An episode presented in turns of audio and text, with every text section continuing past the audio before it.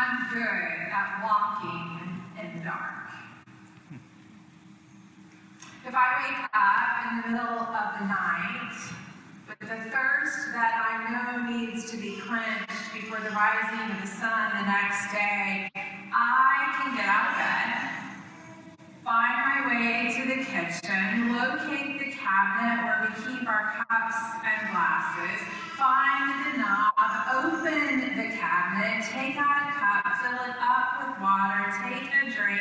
it back in the sink, and find my way back to bed, all without turning on a light. I'm good at walking in the dark. I know how to hide things, that I don't want anyone else to know. Sins I have grown to love, the mistakes I have made, the secrets I pray can remain locked in the storehouse of my mind. And the longings that are so powerful that they sometimes make my heart skip a beat. I know how to walk in the dark.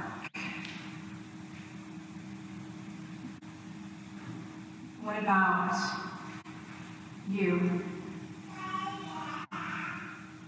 How well do you know the dark? How proficient are you at maneuvering in dark? We're told in our passage today that Nicodemus comes to Jesus in the dark. He comes to Jesus at night.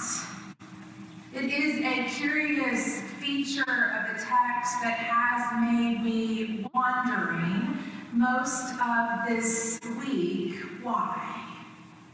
Why did Nicodemus feel that he needed to approach Jesus in the night instead of coming to Jesus during the day?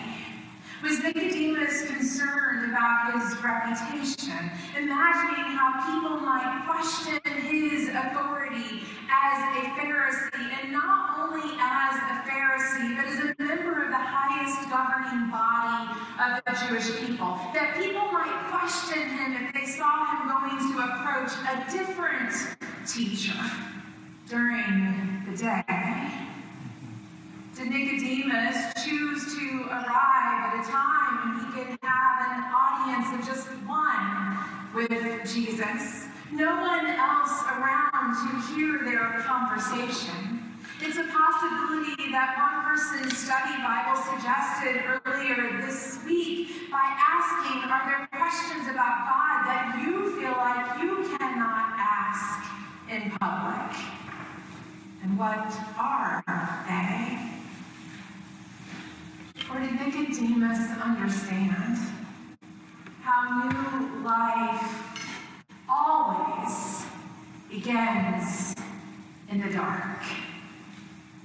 Whether it is a seed that is planted in the ground or a baby in the womb of a woman, did he come to Jesus with a longing to have the fullness of his life brought out of the dark and into the light in a way that might change and transform him forever? And I wonder how many of us arrive here with a similar longing. We may have walked into the room as a matter of routine or as a matter of curiosity. It's Sunday, and so we go to the sanctuary where we tiptoe into the place wondering if there is more that can be found. And I also wonder if we too are really trying to experience a light in our darkness, a light that illuminates the path from judgment to amazing grace, from self imposed condemnation to radical love, from heavy shame to a powerful restart. Well, we may not be ready to admit it, at least in this tradition, I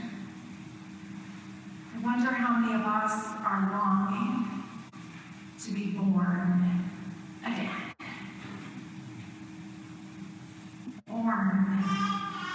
Again. If only the two words weren't packed with so many negative nuances, associations with street corner preachers who beckon us to turn or burn. We hear born again and we wonder why Christians are prone to place so much emphasis on one be born again without caring for those who have already been born, particularly the most vulnerable around us. And I also know how John 3:16 has been used to empty shelves of t-shirts while filling the gates of heaven. May recall, and others of us will know I'm aging myself, when I shared the story of how Tim Tebow wrote John 3.16 in black ink underneath his eyes, or on the black patches underneath his eyes in the 2009 National Championship game between Florida and Oklahoma. The words John 3.16 led to a reported 94 million people Googling John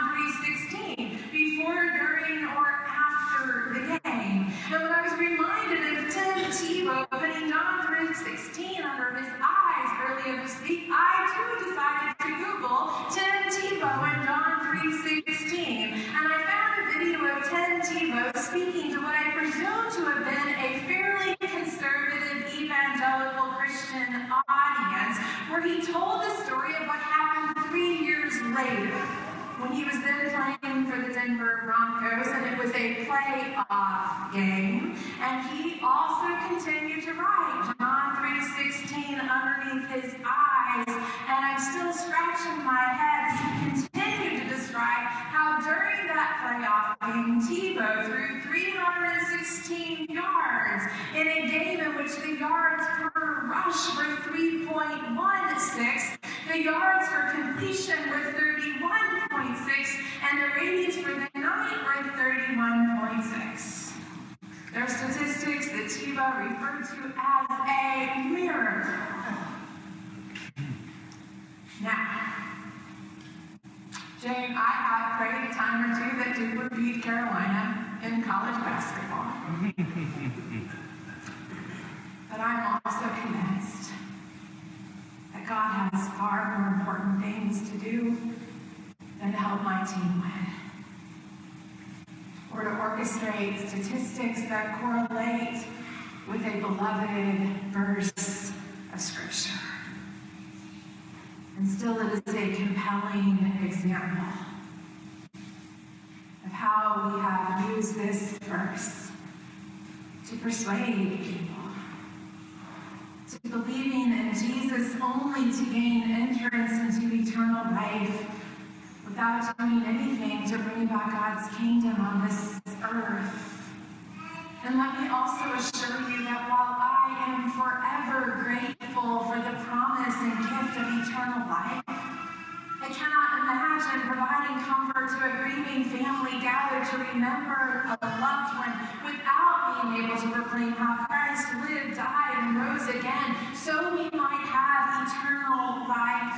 But I'm also convinced that we fail to understand what it means to be born again, or the magnitude of God's love for all of us if we do not read this verse, as well as what it means to be born again in this entire passage, of which these verses and words are part.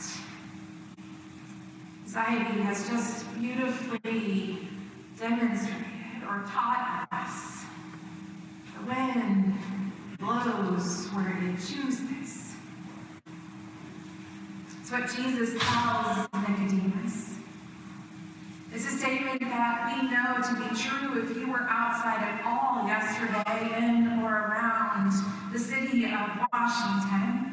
My husband Craig and I both remarked last night how our cheeks felt a little bit burnt just from being outside for a short time. It was impossible to not feel and hear yesterday's winds blowing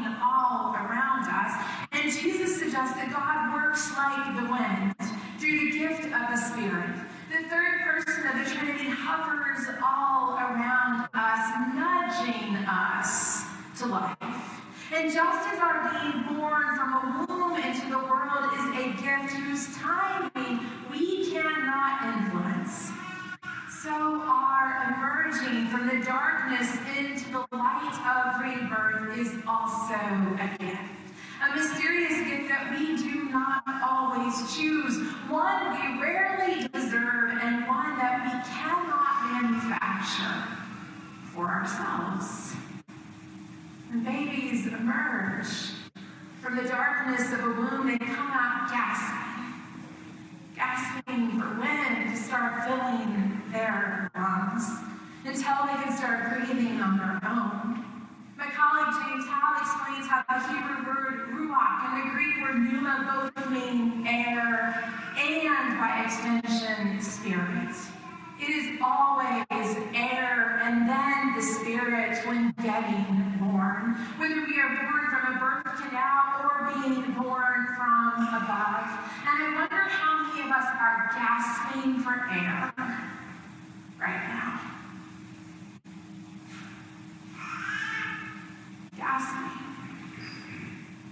without realizing how there is a powerful force all around us to fill us anew.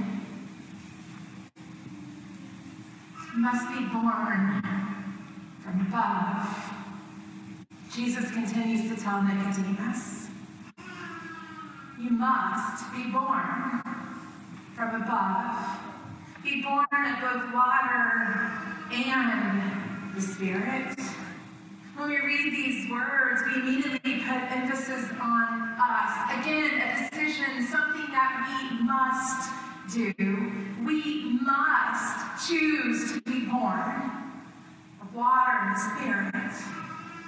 But I again turn to an intriguing observation that my friend makes when he points out how the Greek D isn't must, in you must do your homework or you must report for jury duty. That the must is more like, you must come to my birthday party. Or you must come with me to see Fred in the hospital before he dies. It is a must that is filled with love. A deeply personal love that says, I don't want you to miss out on this gift. I don't want you to miss out on this kind of love. Jesus doesn't want us to miss out on the love he longs for us to embrace, the life he longs for us to live. He loves us so much that he doesn't want us to remain in the dark. Whether it's the dark of sin, the dark of regret, shame, lovelessness, or assumed condemnation. Yearns, yearns for us to experience a radical shift in our priorities, our focus, our habits. German theologian Rudolf Bultmann explains how rebirth means something more than an improvement in a person. It means that a person receives a whole new origin. And this is manifestly something which person cannot give themselves. Our Wednesday morning small group had a beautiful conversation this week as we imagine what it might look like to receive a whole new origin. We imagine that it's like hitting the factory reset button on your computer or your iPhone. One person shared how Android uses the words power wash. Another person stated how she always restarts her computer and cleans out the cache whenever it is starting to operate slower than usual. We hit restart. To its original origin. Whenever something isn't working as well as we want it to work, how many of us would also really love a new origin? A factory reset.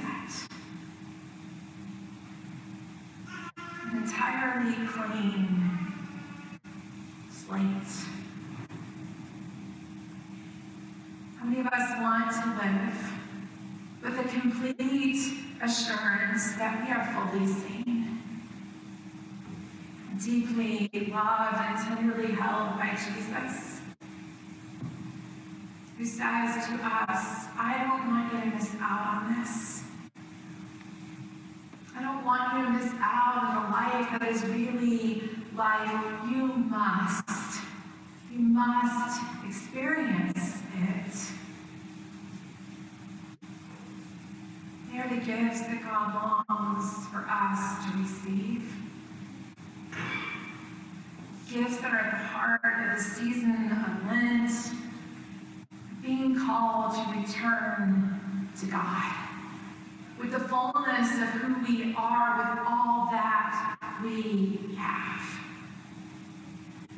To be born again start all over again as individuals, as a congregation, as a people.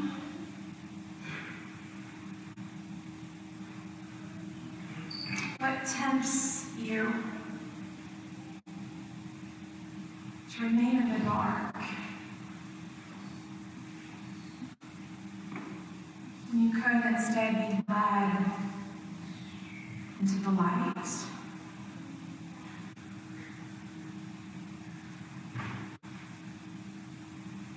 Who or what is forcing you to gasp for air?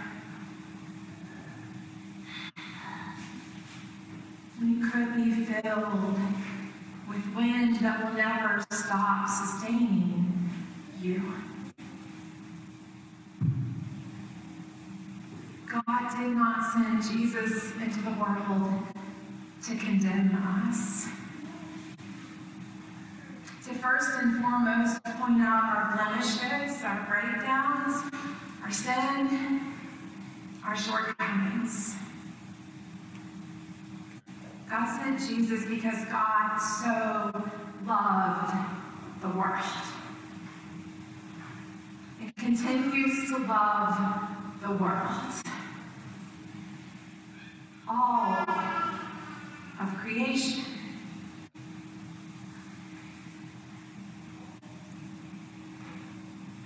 I know how I walk in the dark. I'm really good at walking in the dark.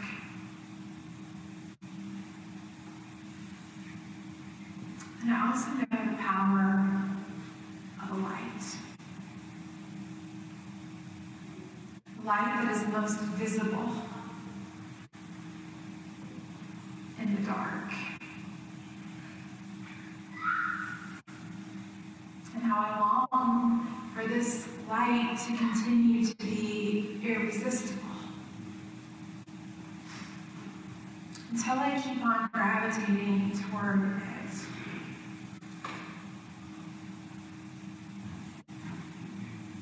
until I am fully reborn.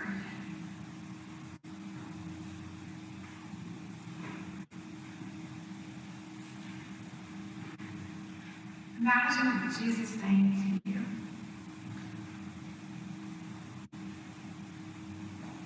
I love you.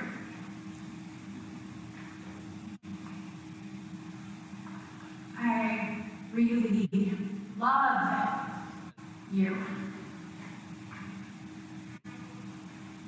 And I don't want you to miss out on this.